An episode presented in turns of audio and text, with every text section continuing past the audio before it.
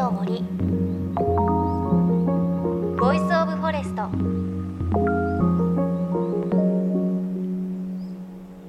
おはようございます。高橋万里恵です。さあ今週は11月6日7日にオンライン開催される GTF グリーンチャレンジデーを前にイベントゆかりのゲストをお迎えします。スタジオにお越しいただくのは環境省のアンバサダーに就任しているマリエさんです。モデルの枠を超え経営者そしてデザイナーとしてサステイナブルをテーマに活動を続けているマリエさんにファッションと環境について伺っていきます。ね、あの同じ名前マリエさんなんですがあの私も森里川海アンバサダーという環境省のアンバサダーをやっておりましてあのお互いウェブミーティングなんかで実際にあのお会いしたことはないんですがお見かけしたことがあってぜひねお話伺いたいと思っていたので今日はファッションのお話あとはサステイナブルな生き方のお話などたくさん伺えるのを楽しみにしています。そして今日はですね GTF からこの番組リスナーの方へ美味しいプレゼントのお知らせもありますので最後までお聞き逃しなく。JFN38 局をネットしてお送りします。命の森ボイスオブフォレスト。今日も最後までお付き合いください。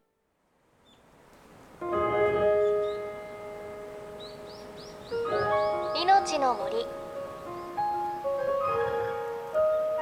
ボイスオブフォレスト。高橋万里恵がお送りしています。命の森ボイスオブフォレスト。さあ今日はこの方にお越しいただきました。マリエさんよろしくお願いします。よろしくお願いします。もう今日はダブルマリエという本当にもう本当ややこしい申し訳ないんですけど同じマリエですっていうところがあるんですが私は勝手に昔から親近感を感じていまして。ありがとうございます。あとはこのダブルマリエって言ったら申し訳ないんですが、二人ともあの環境省の森里川海アンバサダーなんかもやっていまして、はい、務めさせていただいております。はい、共通点があるんですが、うんうん、あのそんなマリエさんにこう今ね力を注いでいる取り組みについてお話伺えるということで、大変楽しみにしていました。えー、ありがとうございます。あのまずはですねモデル、タレントを経て2011年にニューヨークへ渡って、うん、それこそ本格的にファッションを学ばれて現在はご自身が立ち上げたブランドパスカル・マリエ・デ・マレ。はい、私も発音合ってました大丈夫です。すいません。こちらのデザイネでありさらに経営も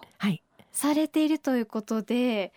こうファッションについて本当にかじるじゃなくても本格的に学ぼうって思われたのはどんなことがあったんですか？実際もともとファッションが小さい頃からすごい好きで遠足に行くとか言うと、はい、みんな何のお菓子持ってくみたいなので、結構盛り上がるじゃないですか、ええ、もう何着てこうみたいな。もうあのコーディネートであれであの靴でみたいなお母さん新しいの買ってみたいな。それぐらいもうファッションが一番頭の中にあったんですよね、うん、小さい頃からで。高校大体卒業して18歳から大学進学するのかそれとも芸能界のお仕事で、なんかたくさんいろんなお仕事やっていくのかっていうこう判断しなきゃいけない時がまあ誰にでもあると思うんですけど、ええ、来た時に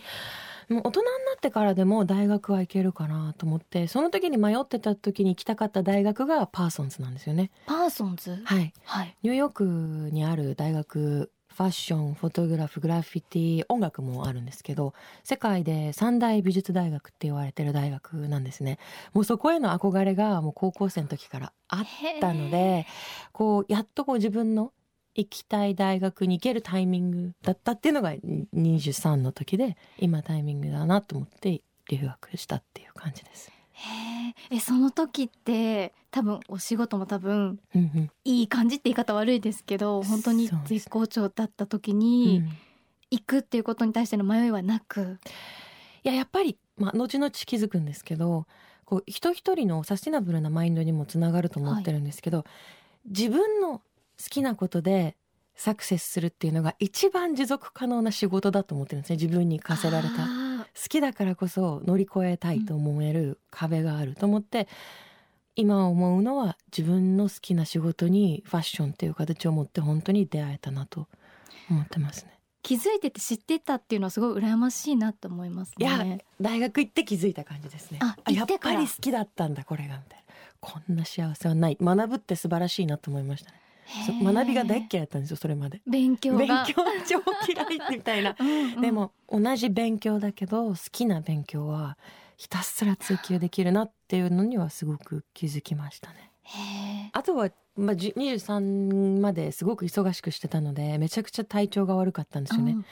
まあ、何をするにもこう処方箋が必要な状態の体で、まあ、ファッションにも没頭してるんですけど、うん。自分のメンタルだったりボディヘルスっていうのを一つずつ7年ぐらいかけて調子を取り戻していくんですけどじゃあどうやってこう一つ一つの自分の症状を治していこうかなって思った時にやっぱり睡眠をよくとる。じゃあ睡眠をよくするためには何を口に入れてみたいな、まあ、オーガニックのリンゴがいいとか、ええええええ。なんかそういうことを考えた時に気づいたんですね。その自分の健康を考えることが後々というか地球の健康をにもサポートしてた、うん。例えば無農薬の野菜を体に取り入れてることが地球にとってとてもいいことにつながったりとか、まあ、ちょっとずつですけど、っえええ。ていうところでいろんなこうなんでしょうオセロのようにパタパタパタっと今まで自分が当たり前だと思ってたことが自分に合ったものを探す努力ってものをしてなかったなっていうのをすごく後悔したんですよね。ただパスカル・マリエ・デマレって実は本名なんですけどあのもともと自分で本当に一人で立ち上げたような本当に少人数のブランドでして、まあ、今も変わらないんですけどやっぱり予算がないじゃないですか。でも使いたい生地だったりうん。一緒にお仕事をしたい、えーとても素敵な工場だったりとか、ええ職人さんはあの仕事を介して知ってたんですね。で彼らと仕事がしたいから、うんうん。一つ一つの工場に会いに行くんですよね。その時にやっぱり高すぎてそういう職人さんの資材はもう話にもならないぐらい買い取れなかったからそこに置いちている歯切れとか、うんうん。そこでゴミとされているいらなくなった糸だったりに気づいてそれを全部持ち帰らせてくださいと。うん。でトラック また運んできてそこに全部入れてまたもう岐阜に行ったり三重行ったありもうなん全か国に。はいもういろんなとこへえでアイテムを作ってたんですね。素材はいいんだけどええ。企業がお金を払って捨ててたもの、うん。産業廃棄物ですね。それを、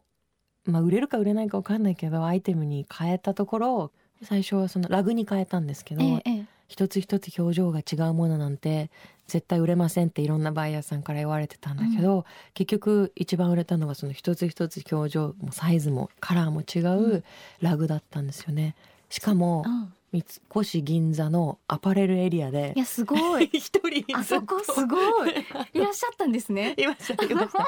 だからアパレルエリアだし、うん。ラグなんて売れ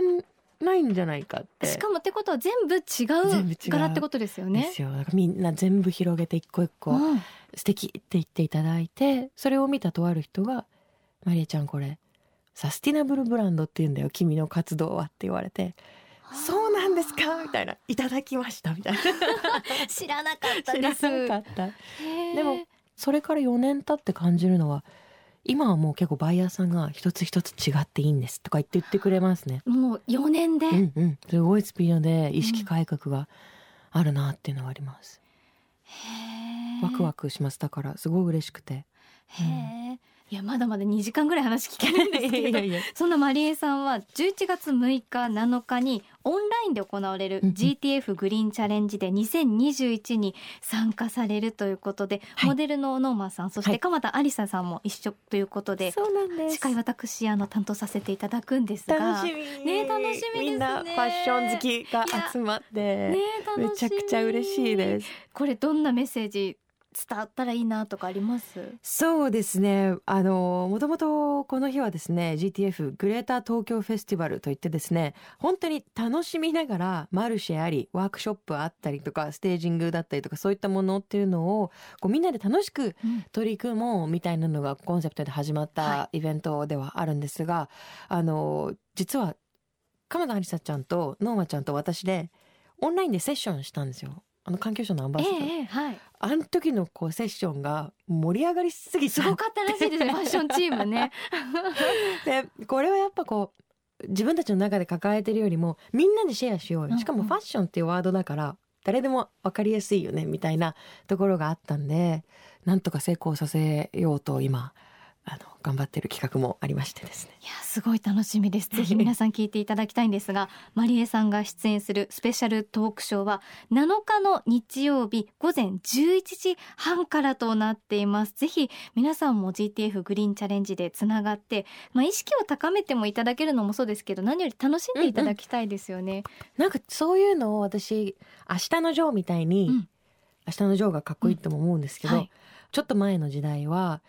一人で誰も見えないところでひたすら努力して一匹狼で勝利を勝ち取る。ううん。わーかっこいいみたいな美学って今もうアニメの世界でもないじゃないえですか。ないですこねうワンピースとかみんなで狙おうみたいな。だからそのかっこよさの定義っていうのはアニメーションの中でも変わってきてると思ってて。確かに。で今はこうみんなでシェアしてみんなでリベラルな未来に行くのがかっこいい未来の作り方だと思ってるので、こうシェアするその知識をうん。すごいかっこいいことだと思ってるので、うん。ぜひ皆さんには参加してほしいなとぜひぜ思います。ひ本当に11月6日7日いろんなことはシェアできると思いますのでご参加お待ちしています。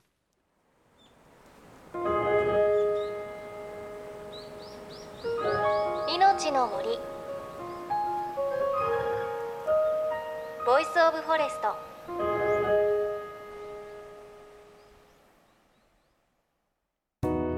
JFN38 局では東日本大震災で被災した沿岸部や全国の震災による津波被害が予測される地域に津波から命を守る森の防潮堤を作る鎮守の森のプロジェクトを支援する募金を受け付けています。この命を守る森づくりに取り組んでいる AIG 損保は中小企業のリスクにフォーカスした損害保険のラインナップビジネスガードを法人会納税協会会員の皆様に提供しています。AIG 損保ではビジネスガード新規契約1件につき1本のどんぐりの苗木を植樹する命を守る森づくりを通じ被災地の復興全国の防災減災に取り組んでいます。命の森ボイスオブフォレスト。